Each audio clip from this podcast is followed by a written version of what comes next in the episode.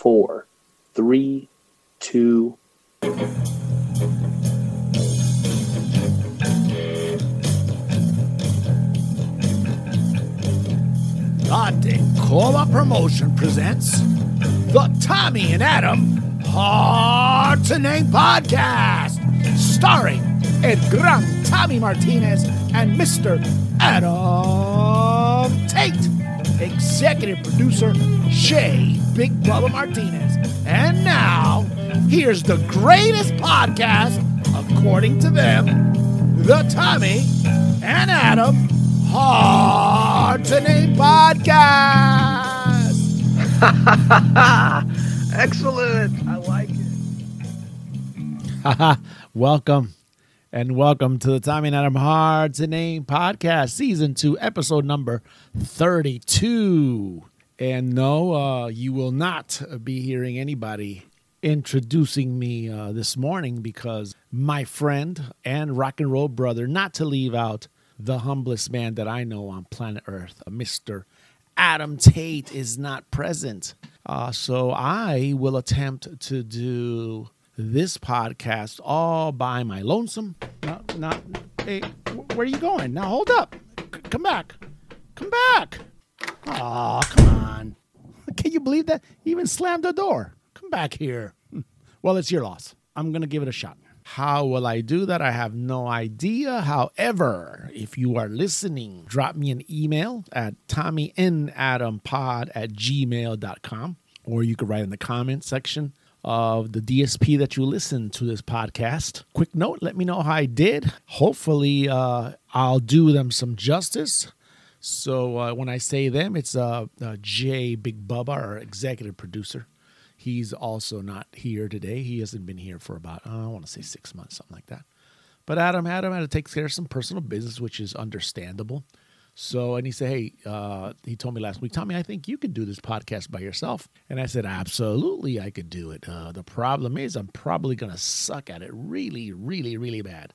Without further ado, I just want to say that I had a fantastic week this past week, not to be redundant, at least not on purpose. My granddaughter, Amara Luna, my newest chulita, was born on Monday. Awesome day for us. Monday, the 7th of June. It was great. That would be my third granddaughter, and it's just absolutely an incredible feeling to be a grandpa. But I didn't just come on here to talk about my grandchildren. I'm not going to do that, but... Thank you, Jesus! Come on now, shit. What I came here to do is to do this podcast. So we're going to go right in and start segueing into parts of this podcast. Here we go. We capped off last episode with the emails from our legion of listeners, and that was very cool. So we enjoyed that very much. So we're going to try to keep on forging through. We're going to keep on pushing through with this effort that we've been doing here for almost 2 years. Yeah, last week, I don't know if I got a chance maybe to just give you a quick recap of what Adam and me were doing last weekend. We were at the Steel Panther show here in Wichita, Kansas, at a venue called The Cotillion. We had a great time. It was an incredibly fantastic experience to be able to go out again and interact with the crowd. I really don't want to ruin it too much for when Adam does come back and we're able to tell quickly and briefly as much as we can of our experiences together there at that show. We're going to go ahead and highlight some great moments that just to hear the guitar crank back up, just to hear the thunder of the drums, the bass, the rock and roll singer, that 80s vibe that Steel Panther did bring to the stage, plus all the shenanigans and everything else. If you haven't listened to our Steel Panther show back in December of 2019, you could go ahead and revisit that one, and you'll get a little feel for what we went through again, and pleasurably, as a matter of fact, last Friday. The crowd there was, I think, at a capacity that was more than acceptable, especially coming off of this period that we've been put away for these 15, 16 months. I don't want to say post-COVID, because COVID really isn't over with. I don't think it'll ever go away. It'll be part of what we know commonly as the flu, probably, is what, the news and the scientists are saying. But, what do scientists know? They don't know too much. It's according to conservative media. But, yeah, we just wanted to say that that, yes, they did behave. That was very cool and kind of unexpected of, you know, that rock and roll crowd. But still, it was a great show. So, but I don't want to go ahead and ruin this story that we'll probably be able to tell together, Adam and me. But yeah, for just so you'll know that in some future episode, hopefully we'll be able to team up, you know, like Marvel team up, you know, Spider-Man and Captain America, something like that, you know. Let's jump into the podcast, shall we? Today is, ladies and gentlemen, June the 12th, 2021. Yeah. And this is The Scorpions, Still Loving You. Now, why would you think that I chose the Scorpions tune, Still Loving You? Because today, June the 12th, is National Loving Day. Absolutely, yeah. Yeah, we'll just leave that for right now. It's a little tricky pushing buttons and trying to go everything, especially since it's been raining since last night. Maybe started about 8 something. So there's still some thunder going on out there. So yeah, but today is National Loving Day, and you would ask, "What's National Loving Day?" Well, actually, each year National Loving Day is on 12 June, and it commemorates the anniversary of the 1967 United States Supreme Court decision of Loving versus Virginia. This decision struck down all anti-miscegenation laws remaining in the 16 states. Now, miscegenation, I don't know if I got that correctly, so I'm going to have to go and consult this with Creepy Computer Voice. What do you say? Did I say that correctly? Miscegenation. Miscegenation. Can you say it again? Miscegenation. I was in the zone. So yeah, sure. So that was the laws that were going on. Now, if you want to know what that is, that's actually the interbreeding of people considered to be of different racial types. Wow. So there was actual laws back then that prohibited people of different races and ethnicities to get married, according to some kind of stiff jerk-off that may or may not have been in office or has some kind of influences. Probably, you know, some racist bastard came up with these. But still, you know, there was 16 states that were still following these. And this couple, according to the story, they were childhood friends, Mildred and Richard. They had met when she was 11, he was 17. And over the years, they began courting. And in 1958, when Mildred turned 18, the couple married in Washington and returned to their hometown north of Richmond, Virginia. However, 2 weeks later, authorities arrested the couple. Now, what kind of bullshit is that?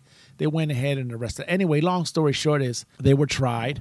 They had to make an agreement to leave the state. They actually pleaded guilty in order to avoid jail time. Now, that sucks. Now, while living in Washington, D.C., the Loving started legal action by writing to Attorney General Robert F. Kennedy, who referred the case to the American Civil Liberties Union. The court unanimously ruled in the Lovings' favor, and the Lovings returned to their Virginia home, where they resided with their 3 children. Man, isn't that something? It's 2 people that love each other, and they can't have a life together as a married couple because some of these jerk-off laws that used to exist in our country, the land of the free.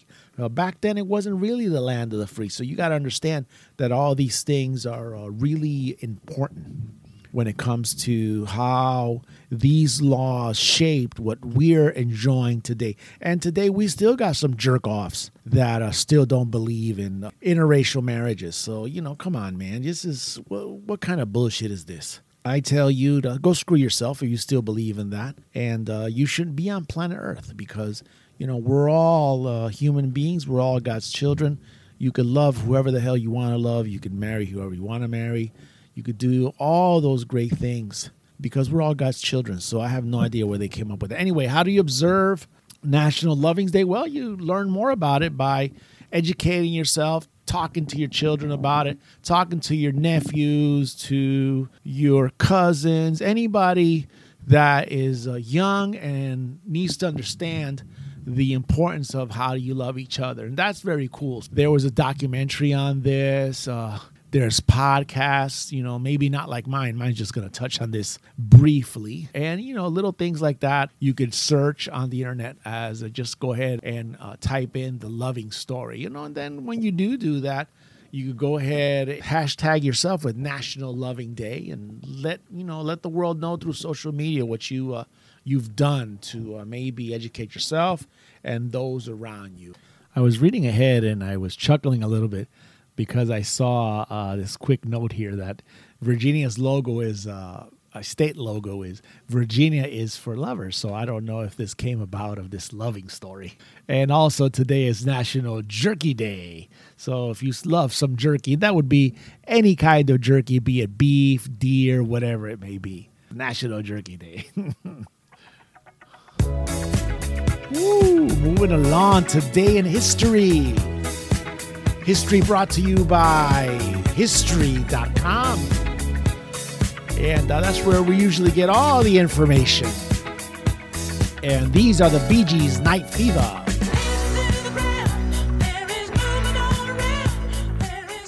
Makes you want to go out and get your boogie shoes and dance the night away doing the hustle and everything else that went back down in that era. In June the 7th, 1976, The New York magazine, just like that, the title is The New York, published a story that eventually became Saturday Night Fever, the movie. Disco as a musical style predated the actual movie Saturday Night Fever by perhaps as many as 5 years, it says here. But disco as an all-consuming cultural phenomenon might have never happened without the 1977 film and its multi-platinum soundtrack featuring such era-defining hits as this from the Bee Gees we just heard, Night Fever and Staying Alive and If I Can't Have You. I don't know who sang that one, somebody, I forgot who it was.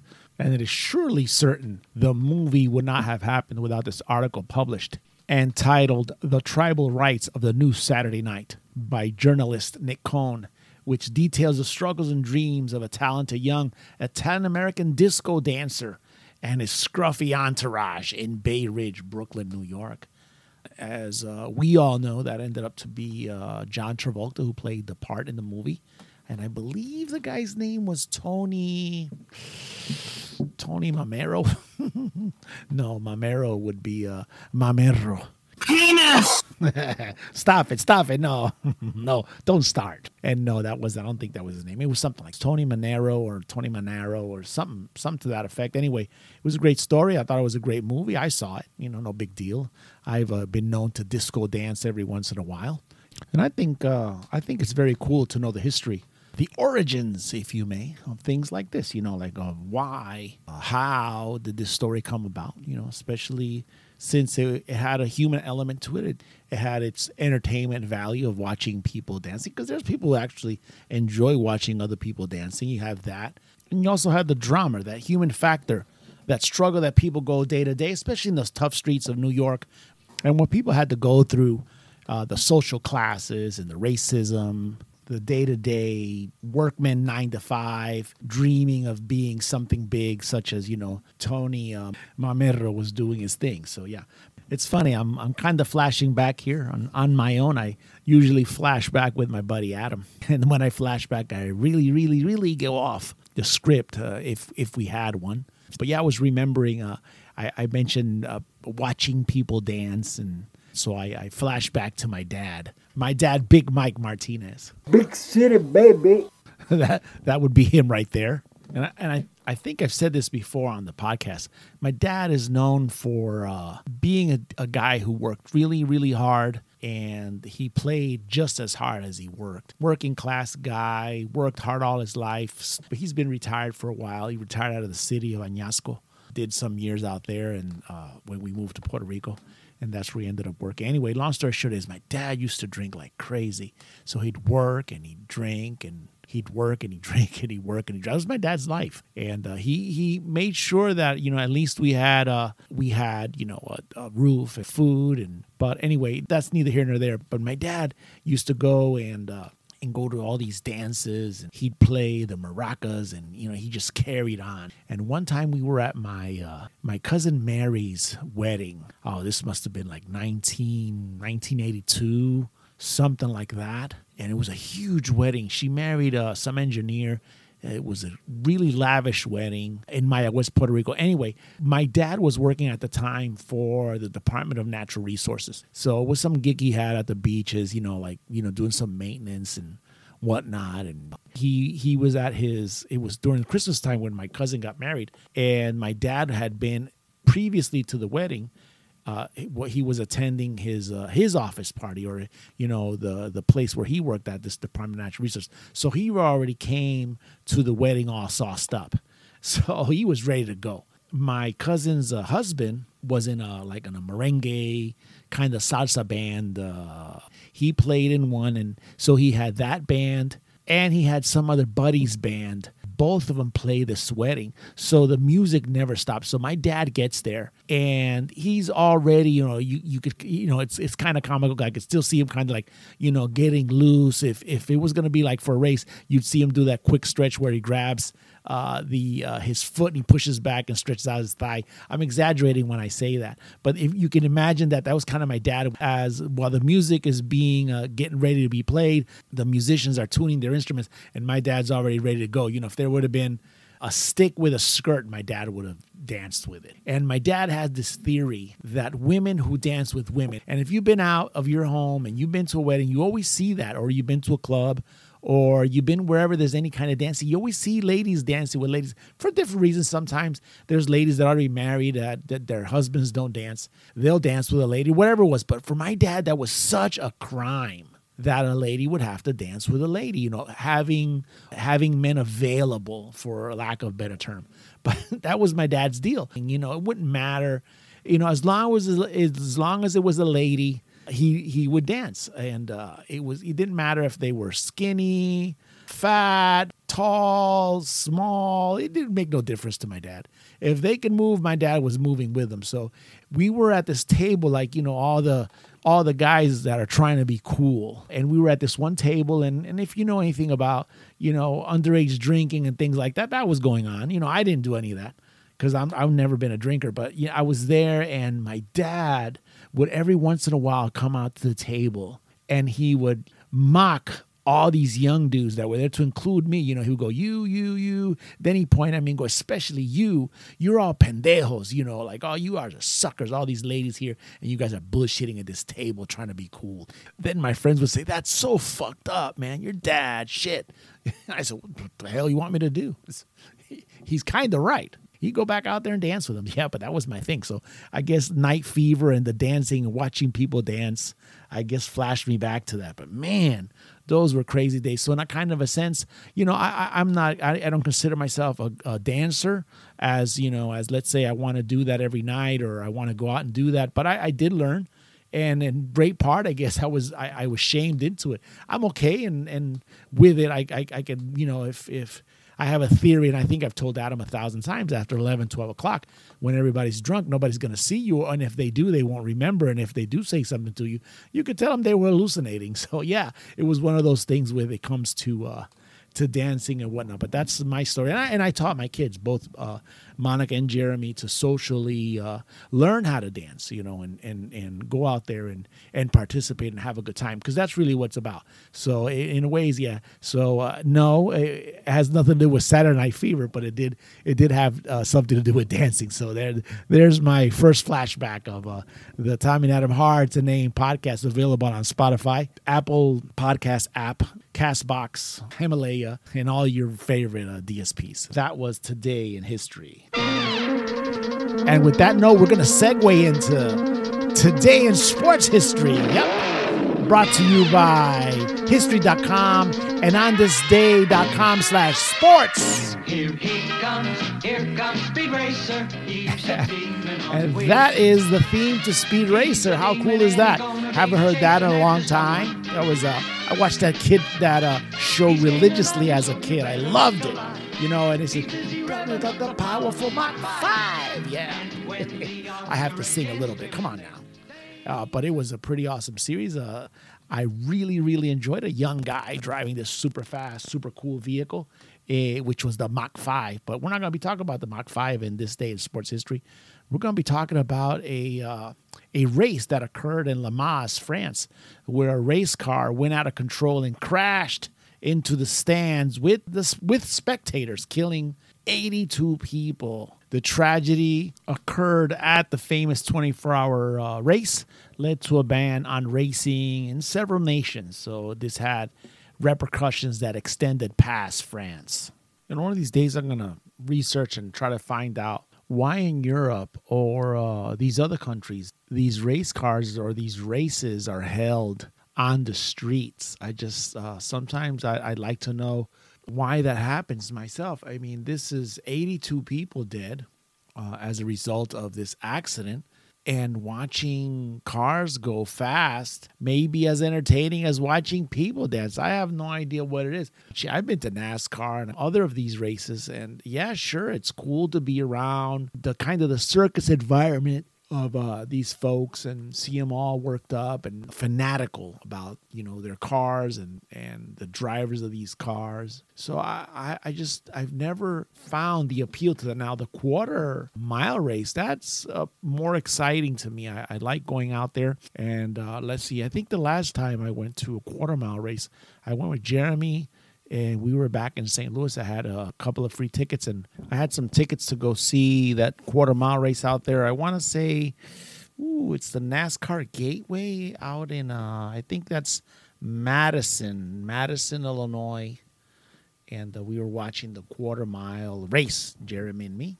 And it was pretty cool. I mean, I had a Keishi T-shirt, and I think that's where I got my tickets from. And it was pretty cool. You get to see the cars compete against each other and compete within seconds, and you'll know who the winner is. But this race in particular was a 24-hour race. It says here that all the big names in car manufacturing were there: Jaguar, Ferrari, Mercedes, Maserati. And early in the race, a Frenchman called Pierre Levain, driving a Mercedes, the car's number was number 20, crashed into a British Aston Martin that broke up and then went into the stands. So that was the 82 people dying as a result. So that's a little extreme, I guess, and maybe barriers and things of that nature were at that point constructed. What I do know is that they love watching those cars go. There goes one right now. Maybe that's Adam pulling up. No, not really. I don't think that's Adam. But yeah. Well, there you go. He's actually leaving. He's leaving the podcast. Whoa! Come back, Adam, please! Woo! There, he even went faster after I told him that one, yeah. But that's what people like. I mean, it's one of those things that you really don't. I mean, as little boys, and you play with cars, so you have this fascination with those cars going really, really fast. Maybe that's why Adam decided to step on the gas when I said, "Hey, Adam, come on back to the and sit down at this podcast."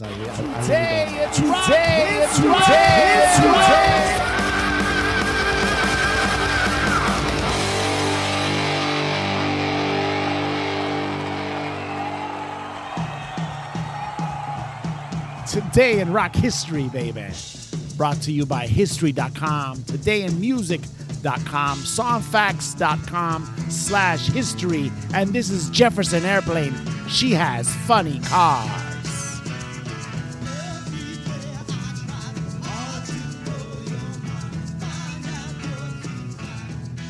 '60s rock and roll. We go from a history story, sports history story with cars to a song with cars in its title. It's a Jefferson Airplane, yeah.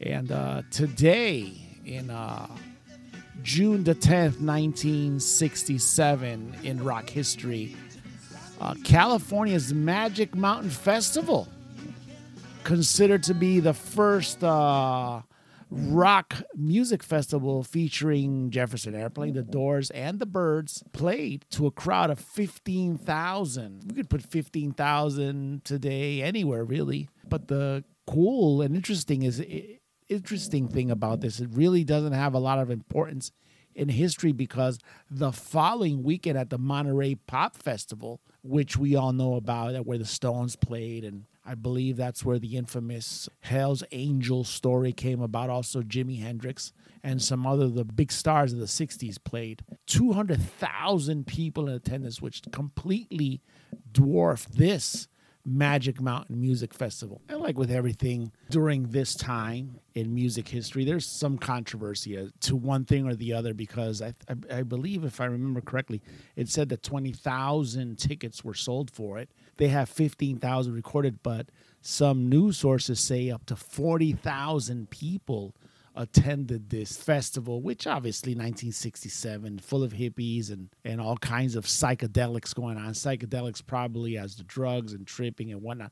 I think Diane Warwick also performed in this, if I could remember still what I had read. It's kind of one of those things that it has a really cool vibe to mention that, you know, when somebody's talking about music festivals, like today's festivals, as there's a ton of festivals that's going to be going on this summer. Metallica is going to be in one of them. There's one up there in Chicago. I want to say the Lollapaloozas are a music festival. So it's good to know a little bit of that also as well. You know, you never know. It'll probably come up in some kind of trivia. But yeah, the Magic Mountain Music Festival was marked in the record books as today in 1967. Oh, yeah. We're just going to segue right into some Guns N' Roses and their cover of the Stones' Sympathy for the Devil. A very cool song. I love this song. Guns N' Roses did a great job on it, too.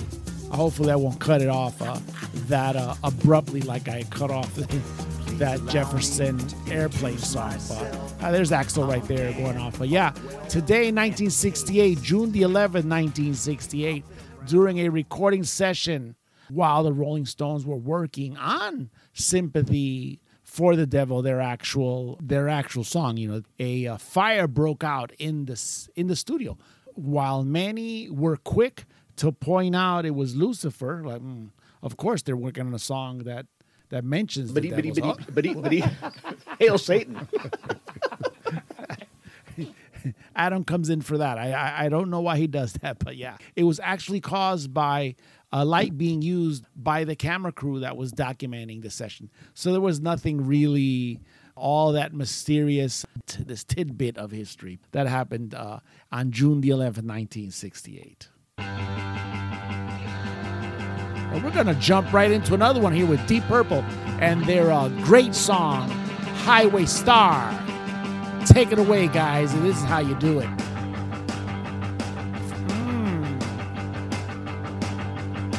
For those listening, probably are getting that video game flashback when this was on the, I think it was a video game commercial. I'm not 100% sure. But a very cool song. Yeah.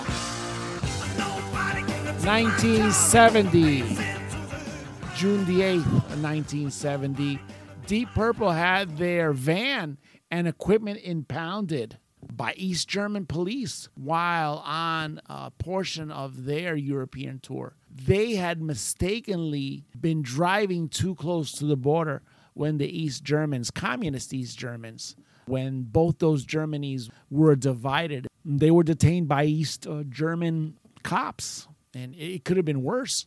It could have been not only their equipment was impounded, but their dumbasses could have went to jail. So I guess they made out pretty good. It wasn't some major tragedy. And Deep Purple was able to continue their trajectory as being one of the probably one of the most famous rock bands out there, you know, from the 60s, 70s era.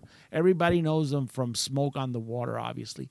But they have, and I believe Adam and me had already mentioned a bunch of these other songs that they had. They actually wrote and performed. If you're interested, you go back into one of the other episodes of the Tommy and Adam Hard to Name podcast.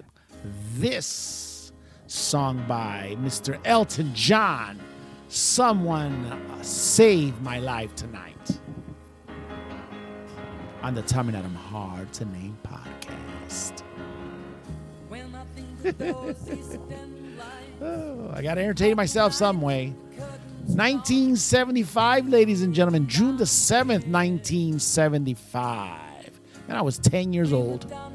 Elton John's Captain Fantastic and the Brown Dirt Cowboy with the hit Someone Saved My Life Tonight. Yes, this one you were just hearing right now became the first album, the numero uno, to debut in the U.S. It holds the top spot for 7 consecutive weeks. Now, here's something really cool. To debut in #1, you have to have some incredible buzz. You have to be pretty much well known. You have to have an incredible and super loyal fan base to just go out, mad dash, pick up this album so the charts could register whatever units you're selling. Units, as Adam usually knows. I wish he was here because that way he could explain that a little bit more, or maybe go a little bit more in depth with that.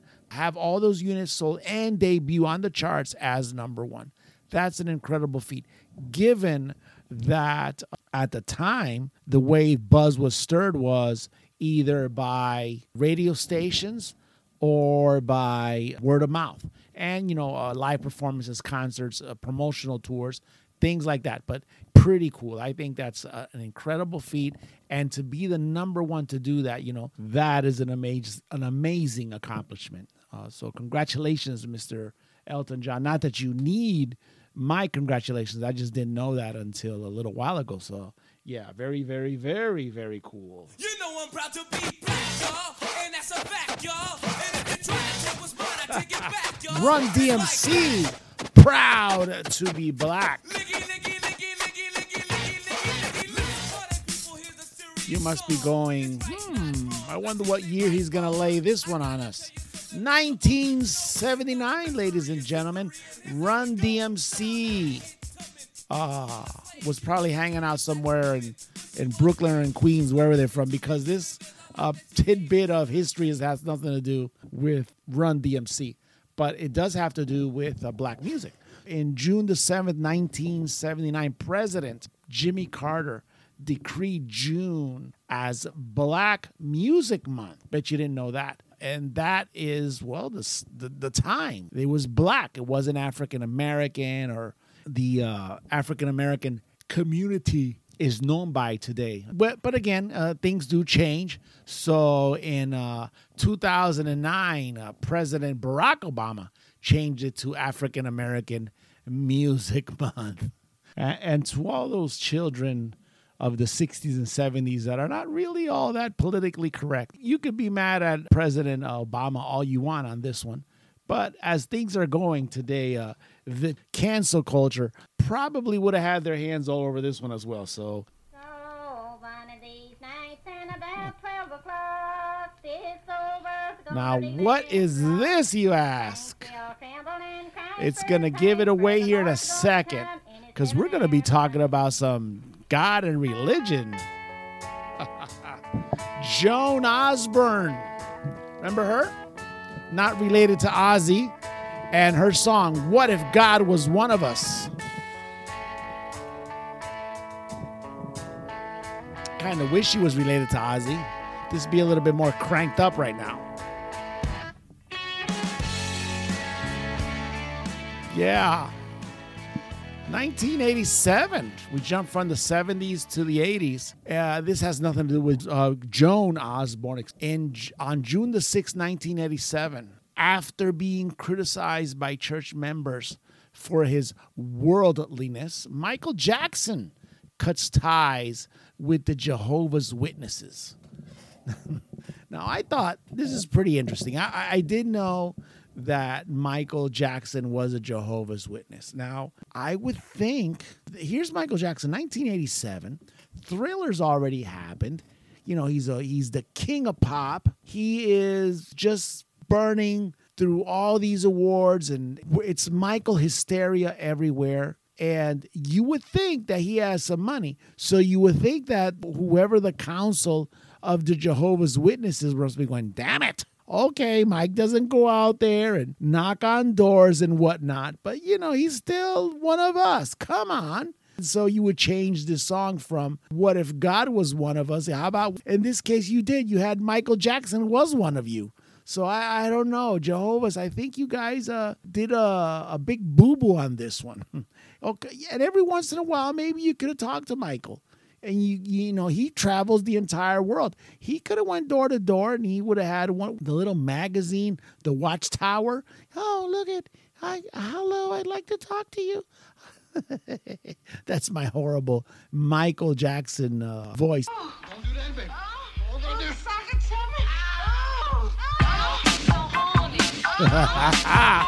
Two Live Crew, me Sonny.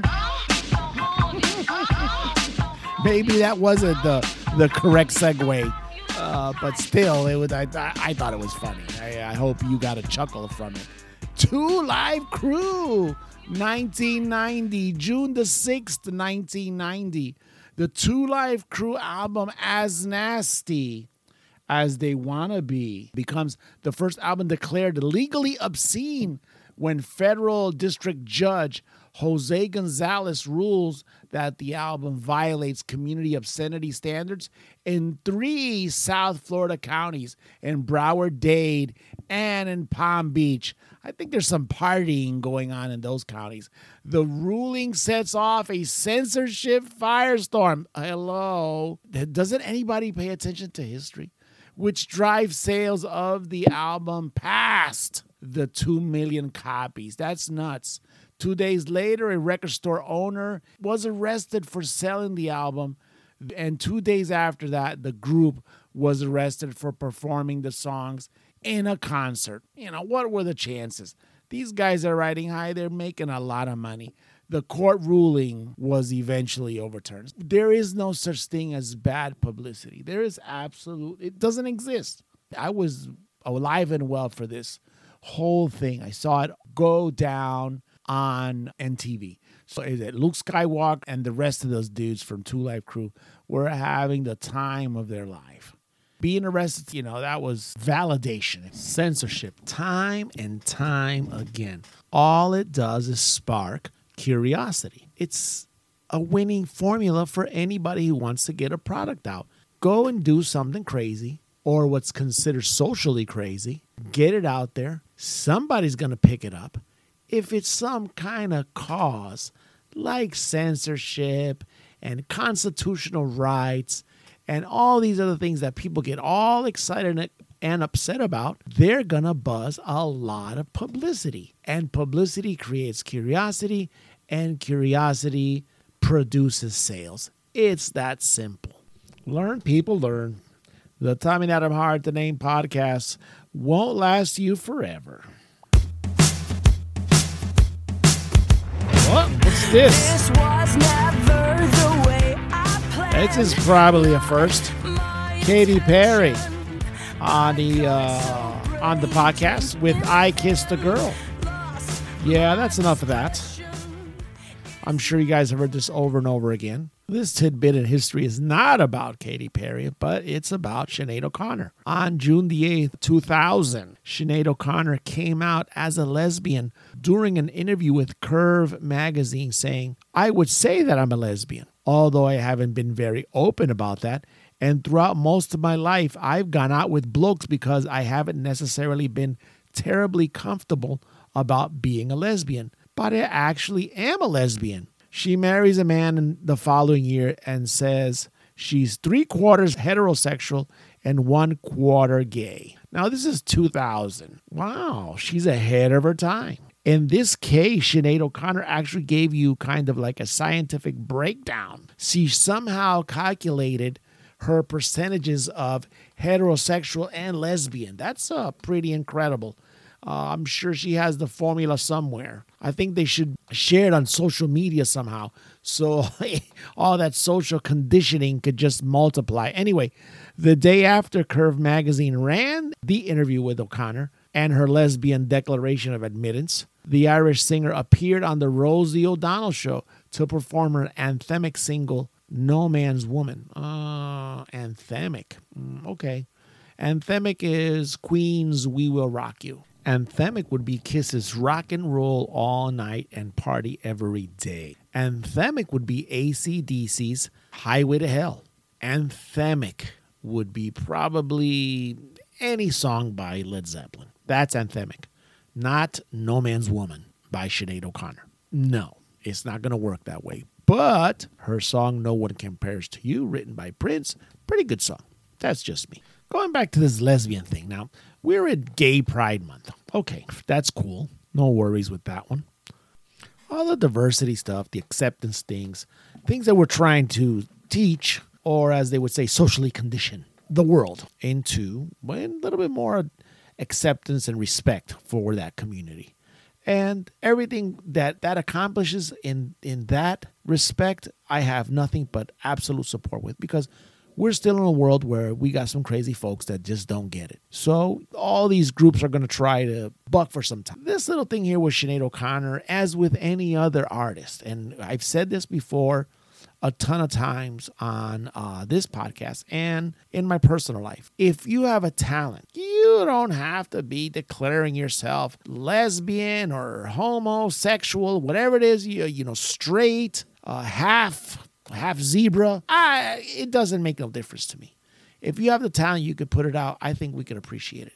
It doesn't matter what the hell you are. Great stories behind it. It'll help people that are with those insecurities of how people are gonna accept them. Heavy metal world. Rob Halford of Judas Priest just wrote a book. I believe it's an autobiography. Actually, I think it's called Confess. Great story to listen to about his whole life, and a singer of one of the greatest rock groups, heavy metal groups, and we've covered that before here in this podcast. But even before he wrote this autobiography, he was in New York, and he was being interviewed. And he, in the interview, just inadvertently just went ahead and let the world know that he was a homosexual. And this is way before the book. I guess it was a big surprise to a lot of us, the fans. We didn't know.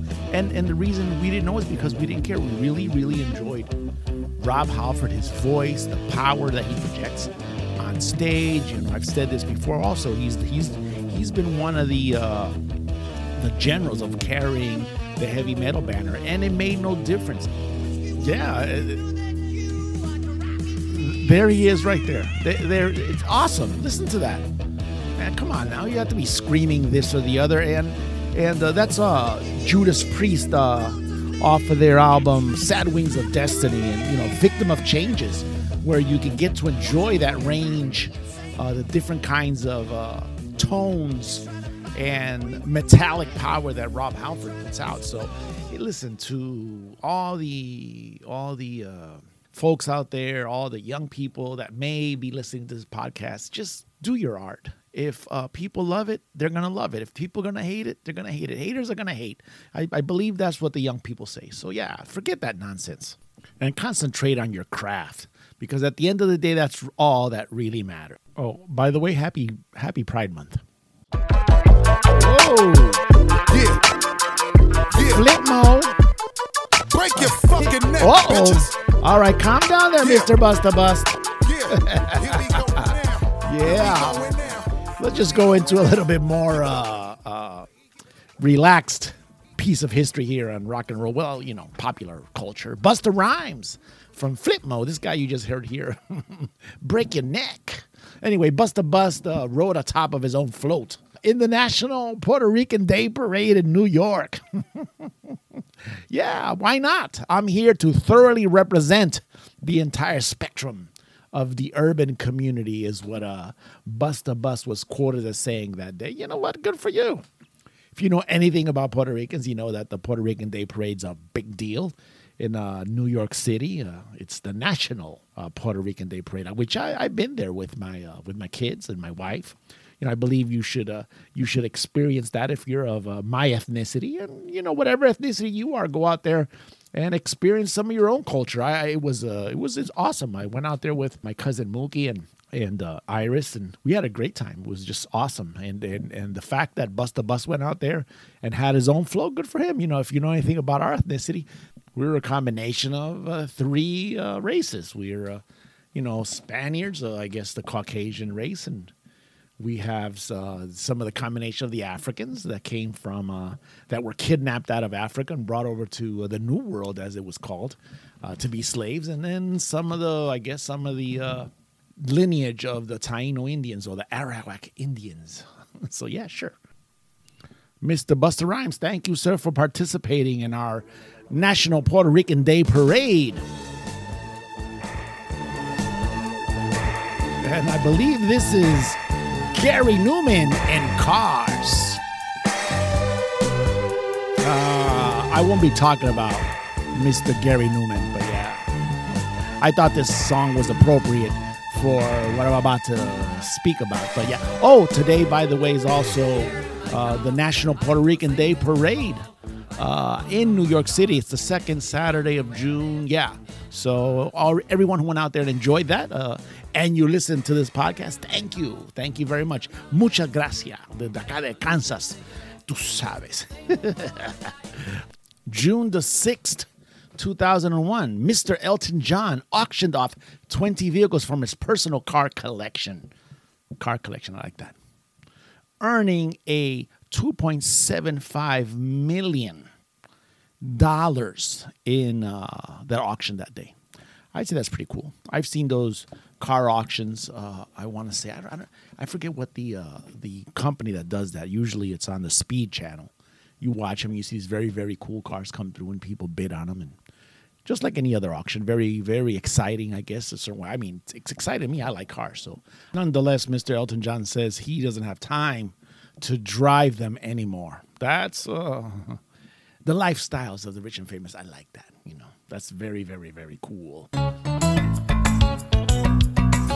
Knowing Elton John, he probably put him up for auction and to give him out to charity, probably. I don't know.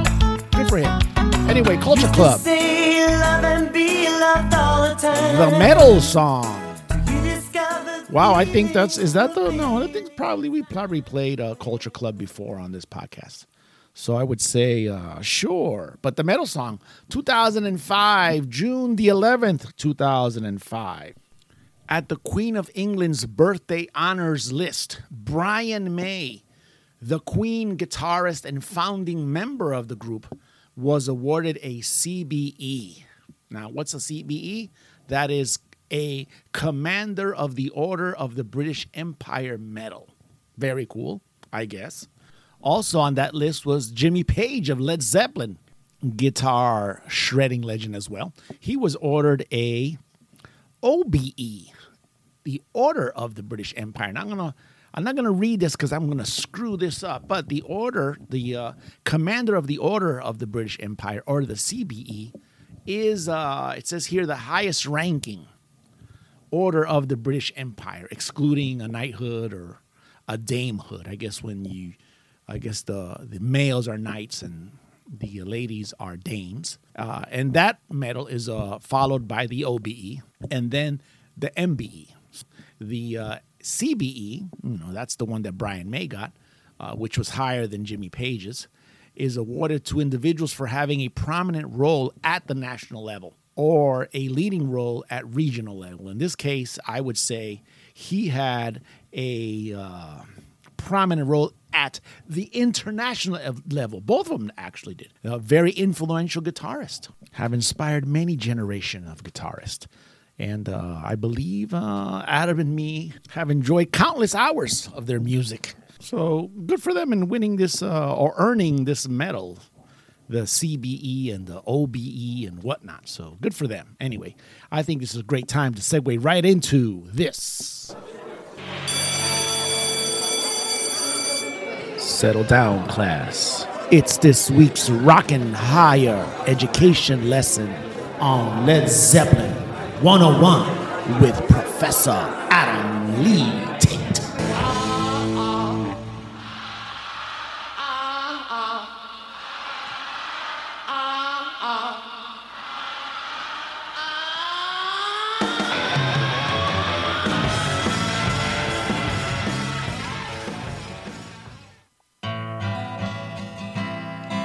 All right. Here's some Zeppelin with The Gallows Pole. Actually, this is the rough cut. Hangman, hangman. Very cool song. Little bring it down just a tad. Think I see my friends coming. The professor's not here today, as you all know, so I'm going to attempt to do this segment some justice. I have three of them, so let me see which one I'm going to pick. Let me see. Okay. 1977, that's the one I'm going to go with. It's going to be June the 7th, 1977. And let me bring this down just a tad more. Led Zeppelin played the first of 6 sold-out nights at the Madison Square Garden in New York City during their 11th and final North American tour, playing 3-hour sets. That is absolutely brutal. But it had to be an explosion of sound in your head as the Zeps went ahead and played for that long. Anyway, the tickets cost $8.50, and that was the starting price, and then they would end up with $10.50. So that is so between $8, or more, between $9 and $11, you got to see Zeppelin play for 3 hours. That is absolutely brutal, man. This is where I wish I had a time machine. And Adam, hopefully I do get some extra credits for this, buddy, because studying for these things is pretty rough, dude. All right, moving on. Journey's Don't Stop Believing, 2007. It's a very popular song. My kids know this one, especially Monica. She loved karaokeing to this stuff. So June the 10th, 2007, in the last scene of the HBO series The Sopranos, Don't Stop Believing by Journey, right here, plays on the jukebox while Tony Soprano sits at a diner. It cuts to black. On the line, don't stop. Boom, and it's over with. There was a lot of controversy of how this series ended, this HBO series ended. I saw it. I loved it. I didn't particularly like the ending because it left it too open. There was a lot of, like everything else in popular culture, these guys write this. David Chase, I believe, is the creator of the series. Also, a series known for its use of popular music. He actually chose the music for the episodes himself. So that's very, very cool. And it was, I don't know. It was like, don't stop believing. Don't stop believing what? That the series was going to come back? Or anyway, James Gandolfini passed away. So there was no way the series could be revived. Or maybe if it's used in a different timeline, a younger Tony Soprano, maybe an older one. I don't know. Maybe AJ takes over. I have no idea. Anyway, the bottom line is I thought it was a great series. How it ended, it's okay. Evidently, we all survived. We're still alive today. So thank you, Mr. David Chase. I thought it was a great series. So, and if there is any chance of reviving it, I'll be watching.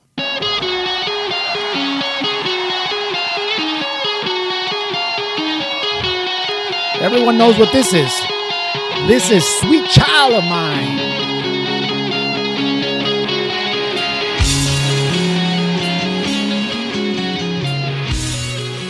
But it's not Guns N' Roses. It is Slash and the Conspirators. Miles Kennedy and Company. Awesome pairing, by the way. I thought that Miles Kennedy always does a great job with Guns N' Roses songs. So, yeah. June the 10th, 2010. Appearing at Milan's Pala Sharp Arena is what it says here. To promote his self-titled solo record, Slash, in the midst of performing the Guns N' Roses classic Sweet Child of Mine, was tackled by a concert goer. I guess those guys out there in, what is it, Milan? Is it Italy? Sure. Anyway, the guitarist bravely kept on rocking, eventually switching guitars and finishing the song. Afterwards, Slash described the night as a kick-ass rock show. Now that is a way to even further your legend. So here you are, you're playing. Some nutbag comes running on stage and tackles, the main dude, Slash. Very dangerous, by the way. Probably got his ass kicked. I hope he got his ass kicked, so I won't try that shit again. But still, very, very cool. Probably just as cool as what I'm about to play you right here.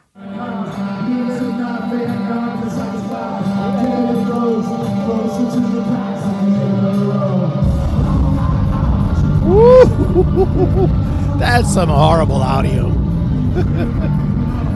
But it goes with this tidbit in history. That is Mr. Dave Grohl and the Foo Fighters. Yep, right here in Wichita, back in September of 2015. That's some of my own personal video footage of that mess. But yes, I'm going to cut that off right there. And the song playing was All My Life, which if you didn't make it out on the audio of that video, well, that's what the song was. But yeah, Mr. Dave Grohl, back on June the 12th, 2015, he fell off the stage and broke his leg during a Foo Fighters show in Gothenburg, Sweden. He received medical attention on the spot, but returned to finish the show propped up while someone held his leg. That is so cool. We always sing the praises here of Mr. Dave Grohl on this podcast, and this is one of the reasons why. This guy respects his fans so much. He respects the crowd that goes to see him, that with a broken leg that has to be in an incredible pain, singing and playing the guitar, he gets to finish the show. The rest of the European tour was canceled, unfortunately, while he got some surgery. But the tour resumed on July the 4th in Washington, D.C., with Grohl performing from a custom-made guitar throne, which, again, Adam and myself got to see. This show, Adam, Jay, I want to say Luke went with us as well. And we had a great time. And just to see him, I was watching the video while I was playing that. And, you know, it really revved me up. It's like, wow, I still remember that. Obviously, the audio was just absolutely horrible. But it didn't make a difference because this was probably one of the coolest moments that Adam and myself got to see. That's why Adam is my rock and roll bro. Yeah, Dave Grohl. 1, 2, 3, 4. This weekend. Oh, yeah. Kiss. Oh.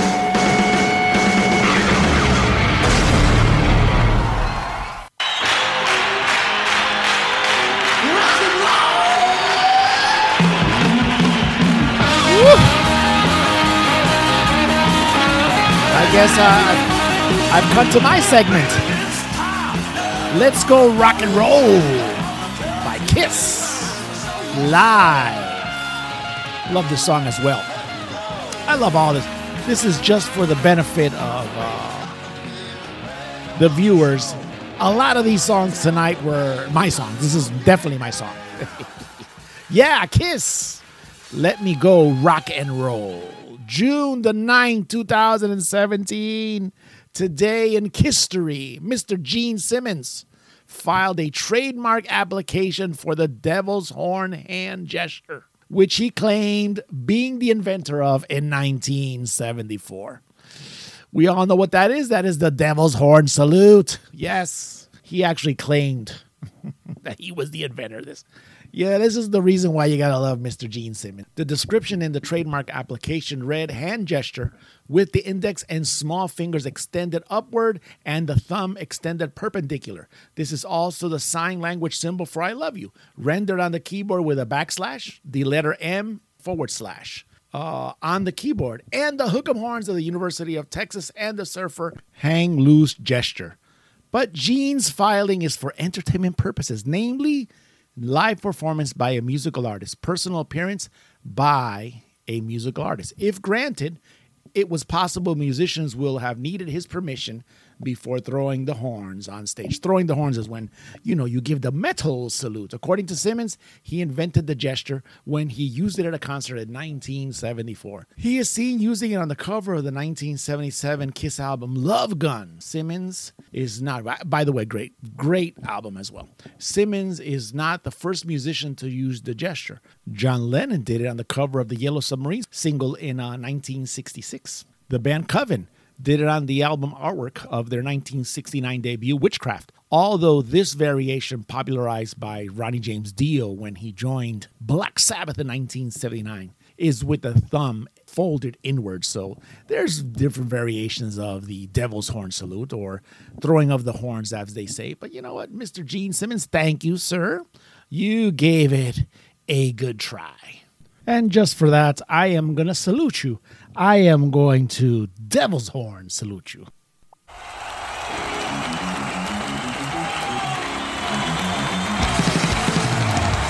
It's that time to kick back, in the Tommy and Adam Hard to Name podcast Time Machine. Open your mind and listen to the significant album. Who knows? You may even be delightfully wounded by one of Mr. Adam Tate's deep cuts. Listen up. It's about to get real heavy.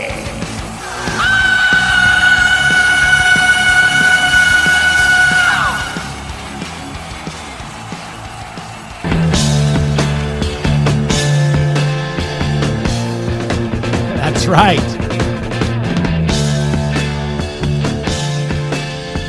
It is a significant album time. And today we got something really great for you. It is Aerosmith's Aerosmith.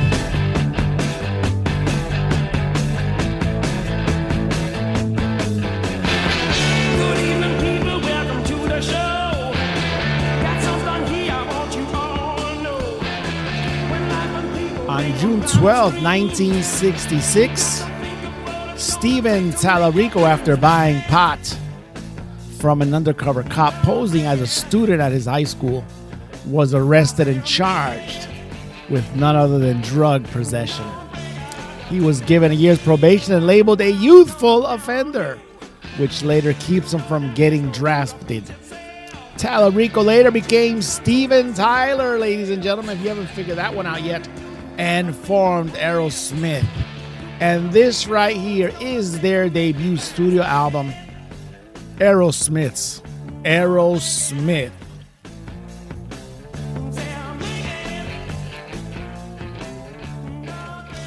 Released on January 5th, 1973 on Columbia Records. Yep. It's a pretty good album. I would say must have in your collection. You know, getting back into listening to albums, you know. I know COVID's over with. Hopefully you guys got to listen to some albums while you were put away for COVID, but this album is has the classic lineup. Steven Tyler, of course, Joe Perry, Brad Whitford on rhythm guitar, Brad Hamilton on the bass, and Mr. Joey Kramer on the drums. Eight great tracks on this record. You got to check them out. This one right here is Making It, talking about exactly what they wanted to do. They wanted to make a great album when it comes to the bluesy sounds, a lot of guitars. Here's a little example of that. You know, it had to be an exciting time. You know, these guys were young. They were ready to conquer the world. You could start hearing Mr. Steven Tyler's voice already forming into that classic sound that is Aerosmith. You could already hear the tonalities in his voice. It's just, this is rock and roll Americana coming out of your speakers, without a doubt. That little track's called Somebody.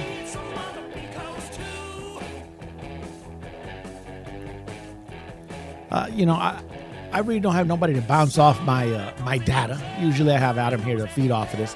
So I'm going to try to speed up through this as best as I can. Next record on this one is everybody's familiar with. Now, Dream On was originally released as a single in 1973. And it became an American top 10 hit when re-released back in December of 1975. In other words, it took 2 years for this song right here to make it. The album peaked, though, at number 21 on the U.S. Billboard 200 album chart in 1976. So it took a little while for the public, for the rock and roll fandom to warm up to these guys right here. In other words, they were around town, paying their dues initially in Boston, and then they went out to the world. And I would say they did a real damn good job in conquering the world. So we all know about that song right here. Next one is One Way Street. Little, I would say, listen to this one right here. I would say when it kicks in, it has that little New Orleans flavor, harmonica going. And Steven Tyler is something really interesting. He's a multi-instrumentalist. Initially, he was also a swing drummer. So these are really cool things about, the overall musician. Not only is he a great frontman, he's also a great instrumentalist. So he was destined to be as great as they really are. Next tune right here, I'm sure you guys have heard it covered a few times, definitely by Guns N' Roses. This is Mama Kin. One of my faves right here.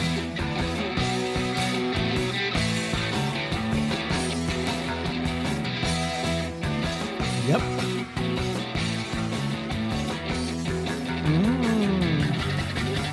It just picks up speed. Anyway, next one is Write Me a Letter.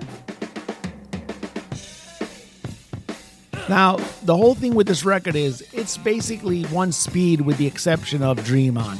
Again, it's a debut album. These guys are trying to make it just like their initial song, their number one track on this record.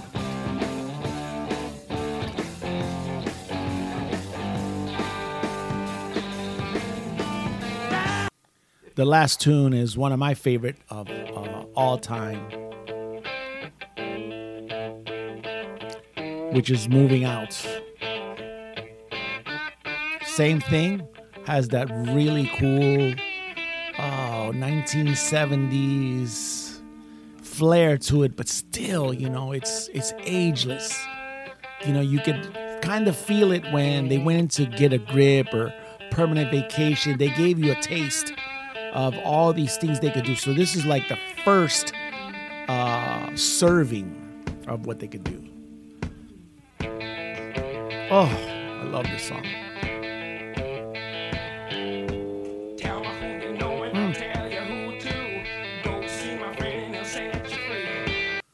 Last track on this is Walking the Dog. And I'm going to pretty much close this out with Walking the Dog for a significant album. But I want to tell you this right here. If you get a chance, buy this record. And if not, download this record. Do whatever you need to do. This is a top to bottom must have. And you're going to enjoy it. And you're going to kick back. And you're going to say, Tommy, you were right, man. Even though I had none of my regular banter with my homeboy here, Mr. Adam Tate. So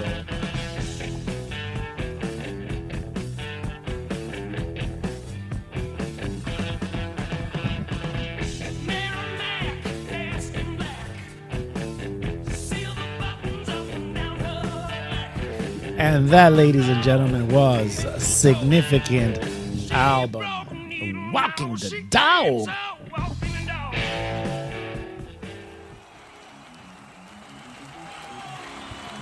Woo. I'm losing wind here without my buddy. Significant album.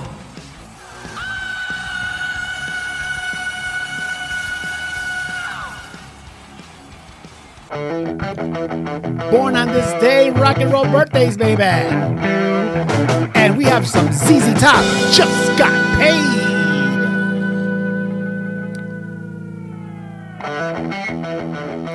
And the guy playing the drums on this song turns 72 today. Mr. Frank Beard, born 11 June 1949.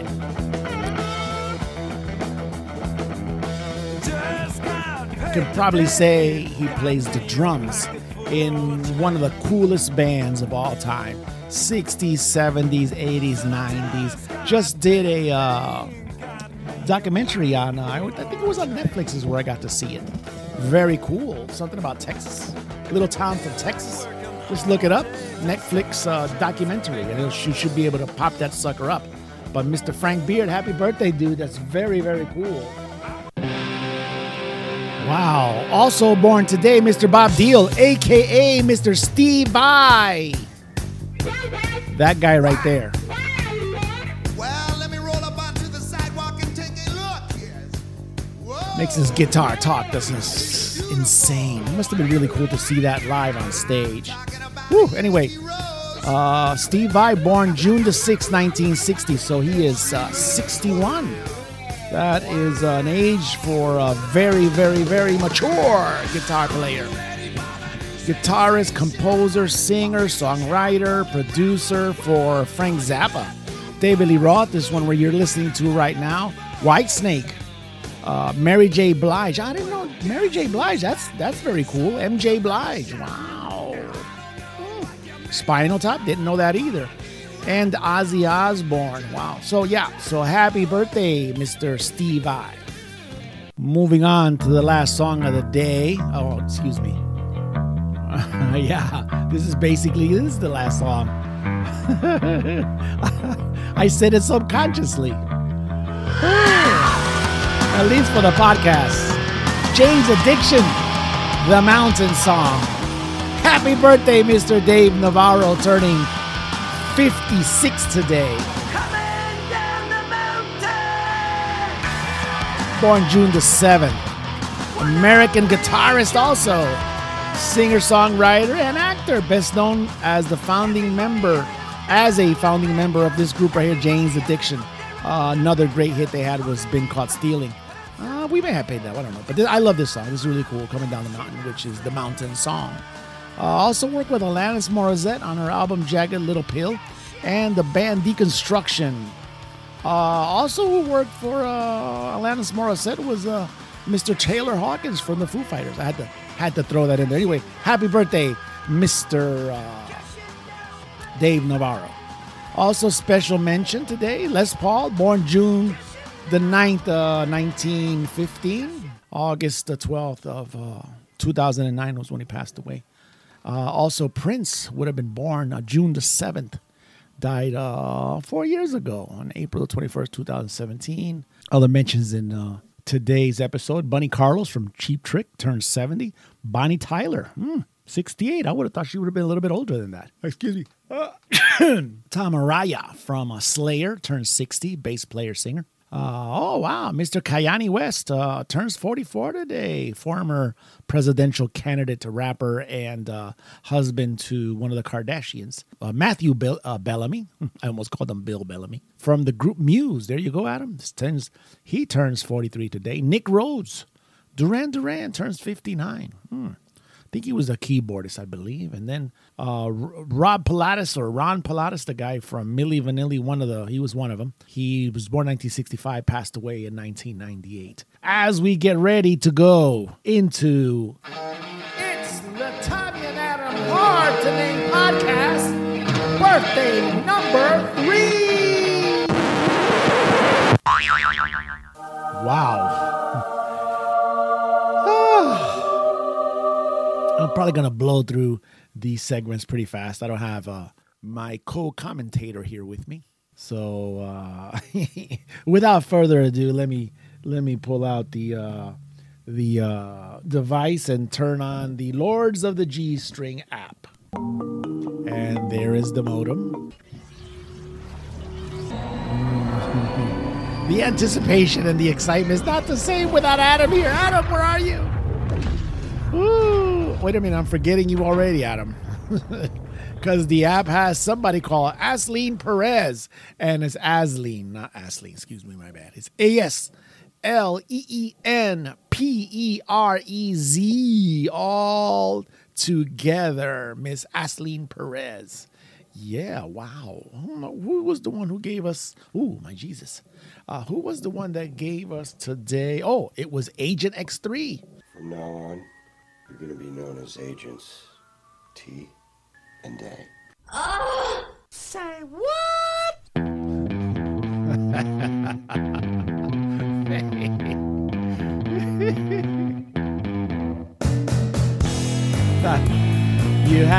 You had to suspect that one was coming, that Agent X3 would finally get his own music, his own theme music. These are the kind of things that happen when you have too much time on your hands. But yeah, going back to Asleen Perez. Wow. She has 90,000, almost 91,000 followers on her Instagram. It appears she's on the other social media platforms like TikTok and Facebook. So Miss Asleen has been very busy putting out her delightful photographs for us, the public here. So, yeah, let us go into what we routinely would do here. Is let's just call them out real quick. Number three on the way down. Oops, of course, that one would have to activate the booty alert. Oh, yeah, she's on a boat. I don't know if it's sunset. Probably sunset, so she's looking towards the west on a boat. Maybe off the coast. I don't know yet. But, yeah. Oh, and good thing is she has a hat. She's protecting herself, at least her head. Everything else doesn't seem to be that well protected. But, yeah, you might want to look at number three. It's a conglomerate of pictures. About number, I want to say, number 13. Let's open that one up. Oh, wow. Yes, definitely. That one there would, for sure. You knew he was coming too. Will be Gosilo. Gosilo lately has been a little bit jealous. He's been popping up in ECB videos, trying to hog in all this time. I bet you he was a little jealous about that theme music that Agent X3 got. Anyway, going back to number 13, was it? Number 13? Yeah, she is on the balcony maybe of her home there, and she has a color tone gistro. Wow. Very nice picture, absolutely. If we keep going down maybe to number 28, 29, she is actually cosplaying, so she's branching out. I think she is going to do not just only beach bikini pictures, but and environment enhancement pictures and probably advertising pictures, but she's also going to be cosplaying. Can't be mad at her. She has the measurements for it. Up about maybe 4 after that one. She's in a kayak. Yeah. Doesn't look like the water's too deep. And the quote there is, "In case you were wondering, this is my happy place." Well, I wouldn't. Yeah. No, I wasn't wondering. I'm pretty sure this is your happy place because you're also in the favorite direction that you enjoy being photographed from behind. Surprise! I'm not surprised. Huh? Wow. Wow is right, Miss Asleen. Definitely. I'll tell you what. I'm going to let you guys figure this one out for the rest of the photographs that are here. And then if you like what you see or you don't like what you see, just send me a note at tommyanadam@gmail.com. Because even though I don't have Adam here, I do have one guy that has an expert opinion on this. Overall, good guy and G-Stro expert, Mr. Guy. Well, what do you think? He likes. I thought so. I also think that I know what Mr. Guy likes the best. But. I thought so.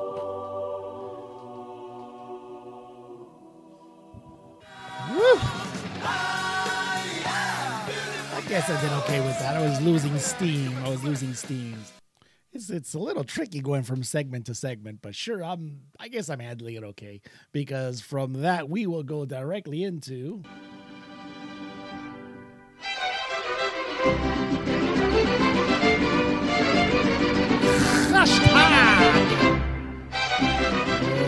What the Frijoles.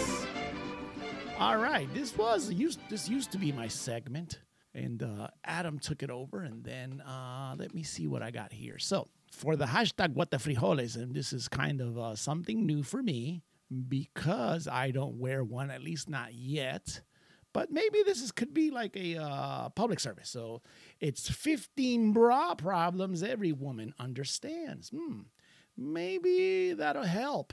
The dudes that listen to this podcast could help somebody that identifies as a dude as well. Yeah, I don't know. It's a Gay Pride Month, so we got to be diversified here. So anyway, number one, I may or may not read all 15, but let me see. If it gets lame, I'll just go ahead and cut it off.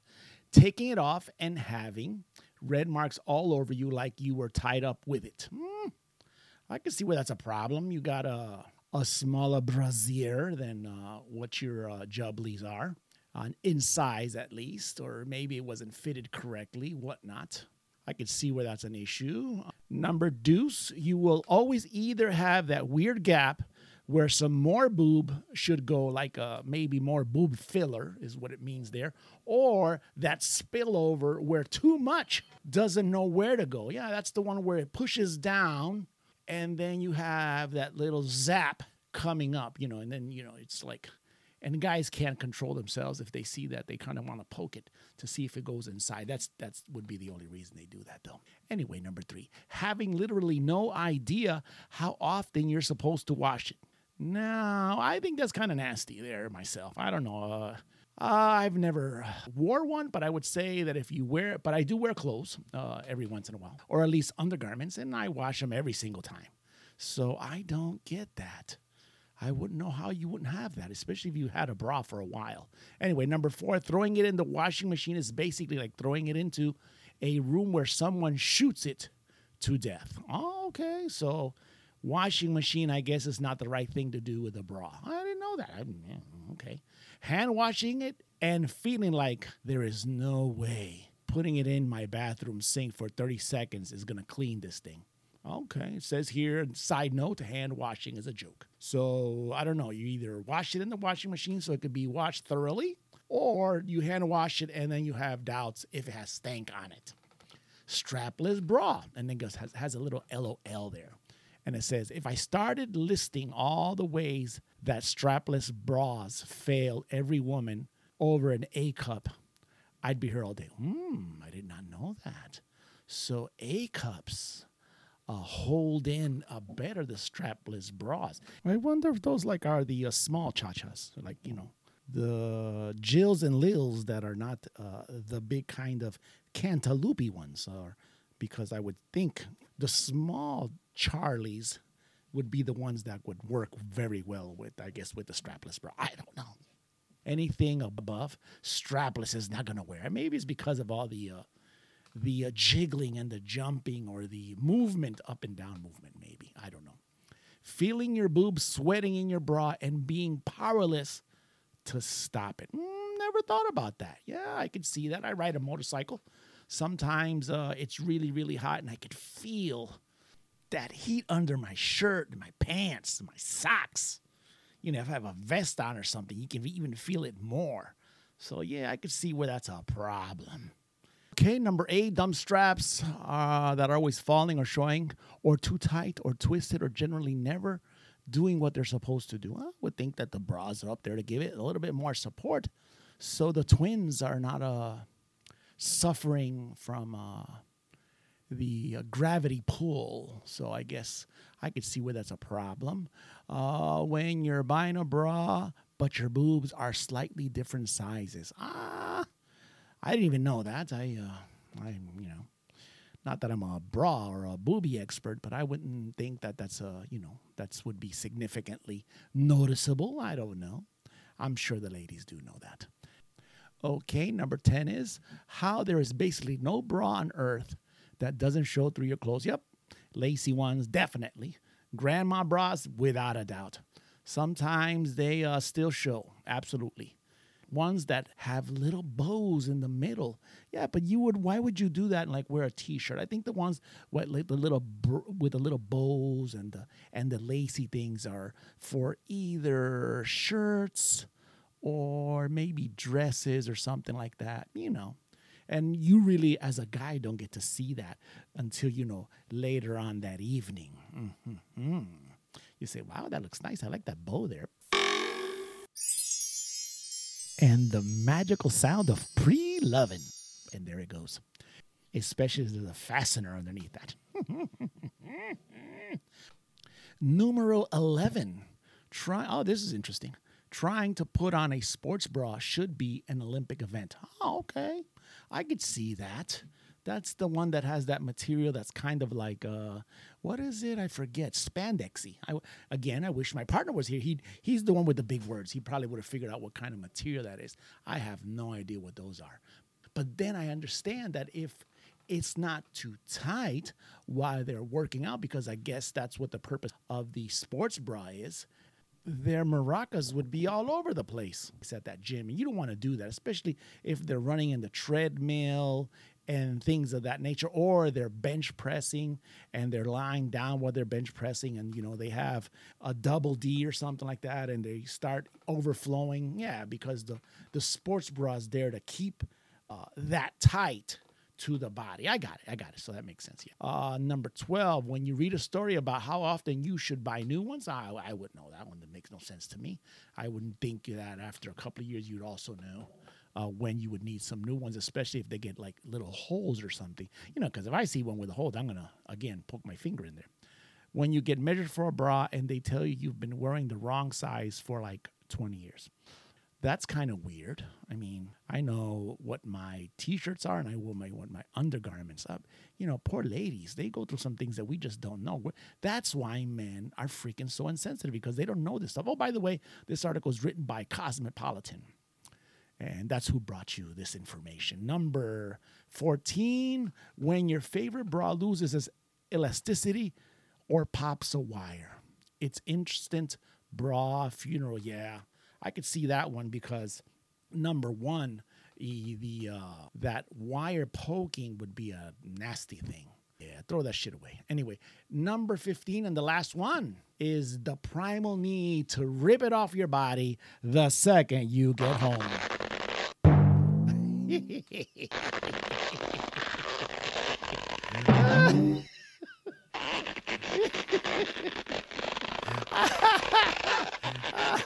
I'm sorry, I can't control myself.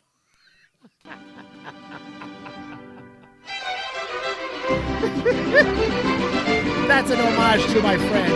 And that, ladies and gentlemen, was today's hashtag What the Frijoles.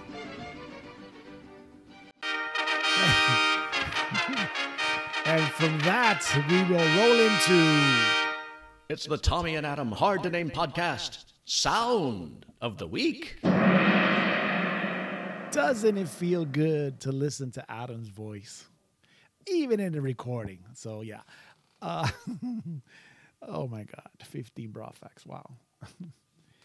Okay, for Sound of the Week, I do have some production notes around here. Okay. The Tommy and Adam Hard to Name Podcast recording team was sent to cover some of this G7 summit that was going on in Europe. Yeah, that's pretty cool. I wonder what they came up with, okay? Keep reading here. Yeah. Oh, okay. What they did is they went to, first of all, they went to Britain, and they recorded some of the pomps and circumstance that the Brits liked putting on for their special guest. And then after this, it says they kept on and they went to the actual summit and got some audio. So shall we? Okay, there it is. There's the guard. Nice. Whoops.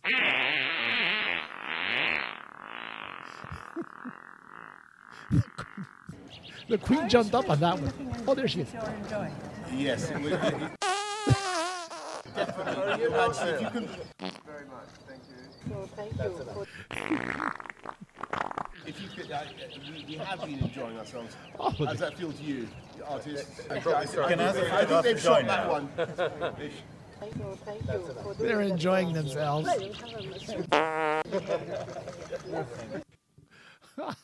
So that's what goes on in those conversations that we can make very little of. Those Brits are enjoying their queen's farts.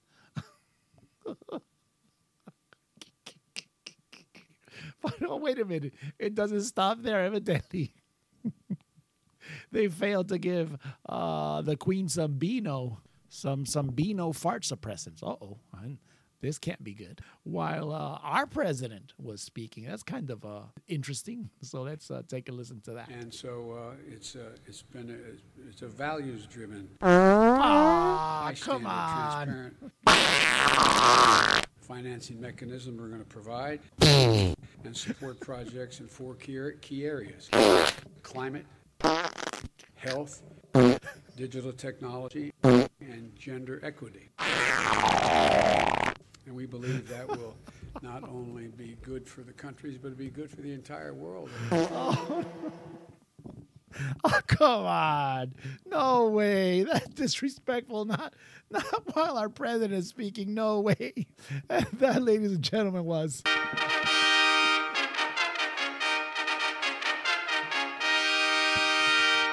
It's the Tommy and Adam Hard-to-Name Podcast Sound of the Week.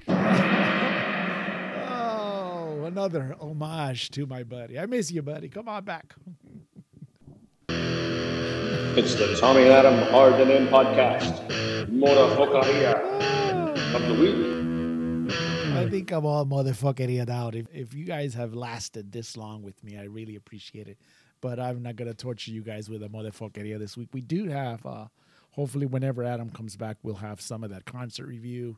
And if not, I always have something up my sleeve. So, yeah, we're going to probably just move it on with the last and final segment of our show.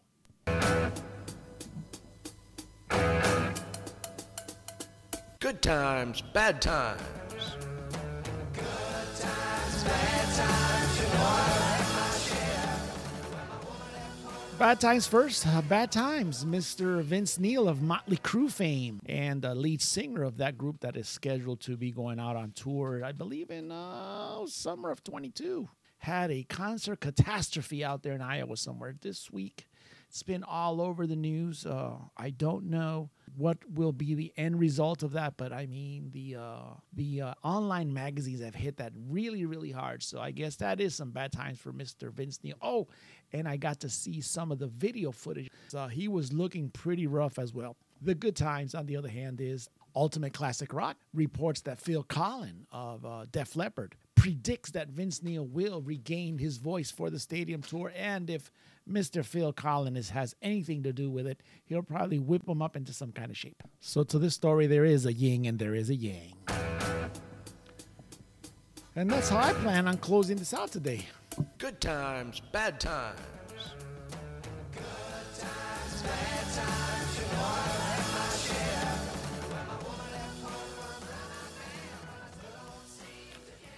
Whew, I made it through. I like to close out today's podcast by repeating yet again how much I missed the true star of this podcast, Mr.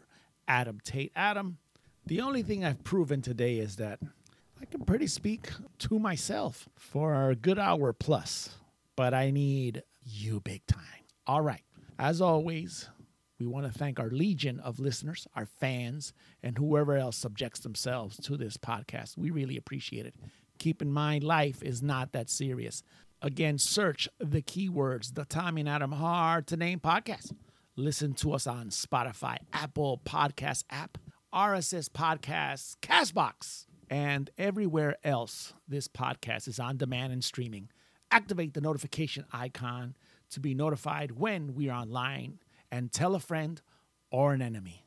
In absence of my friend Adam Tate, I am Tommy Martinez. Today is June the 12th of 2021, and you are listening to the Tommy and Adam Hard to Name Podcast. Remember to always play it often, play it loud, but play it.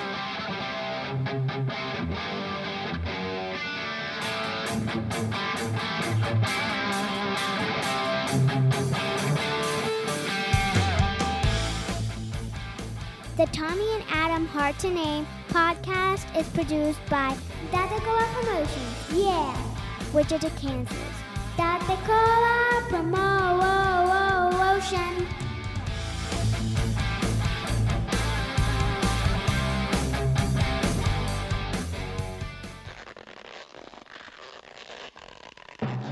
From now on, you're going to be known as Agents T and A.